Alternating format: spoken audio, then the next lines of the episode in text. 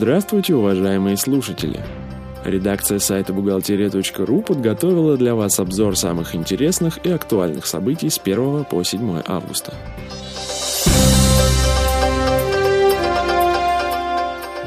На сайте Федеральной налоговой службы стартовал проект по представлению налоговой и бухгалтерской отчетности в электронном виде.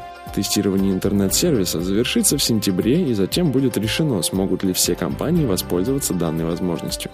Для представления деклараций, бухгалтерской отчетности и других документов будет использоваться электронная подпись и программа «Налогоплательщик. Юридическое лицо». После регистрации на сайте налогоплательщику выдается код абонента для работы с интернет-сервисом. Причем пользователь может отправить файлы, находясь в любом месте, где есть доступ в интернет. Россиянам простят налоговые долги. Налоговики разрабатывают критерии внесудебного списания налоговой задолженности граждан. Речь идет о долгах, которые накопились на 1 января 2009 года из-за ошибок и нерасторопности чиновников. При этом общий размер таких долгов перед государством составляет 30 миллиардов рублей. В настоящее время признать задолженность безнадежной может только суд, на который придется потратить много времени и денег.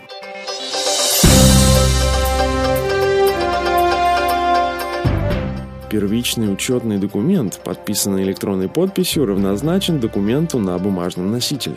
Как пояснил Минфин, документ, оформленный в электронном виде и подписанный электронной подписью, подтверждает расходы. При этом, если документ составлен по установленным законодательством формам, организация может отослать его в электронном виде в инспекцию по телекоммуникационным каналам связи. В случае, если документ составлен в электронном виде, но не по установленным формам, то сдать его можно в бумажном виде как завершенную копию с отметкой, что документ подписан квалифицированной электронной подписью. Налоговых проверок и инспекторов стало меньше. Федеральная налоговая служба выполнила обещание уменьшить с начала года число выездных проверок. Только за последний год их количество уменьшилось на 15%.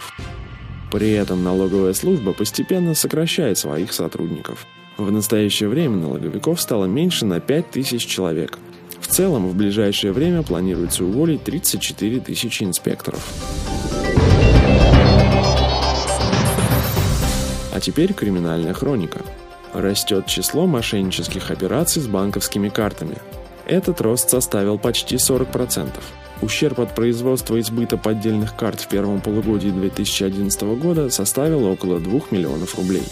По данным МВД, увеличение числа карточных преступлений связано с тем, что все большую популярность набирает оплата услуг по безналу.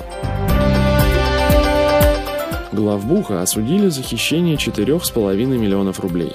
В Ямало-Ненецком автономном округе главный бухгалтер управления дошкольного образования в течение четырех лет составлял фиктивные приказы, в которых завышал работникам бухгалтерии различные доплаты, а затем присваивал эти средства – Таким образом, бухгалтер стал богаче на 4,5 миллиона рублей.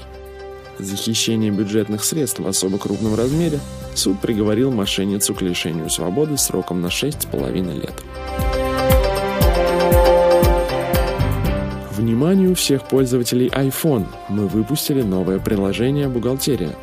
С 8 августа его можно бесплатно скачать в App Store.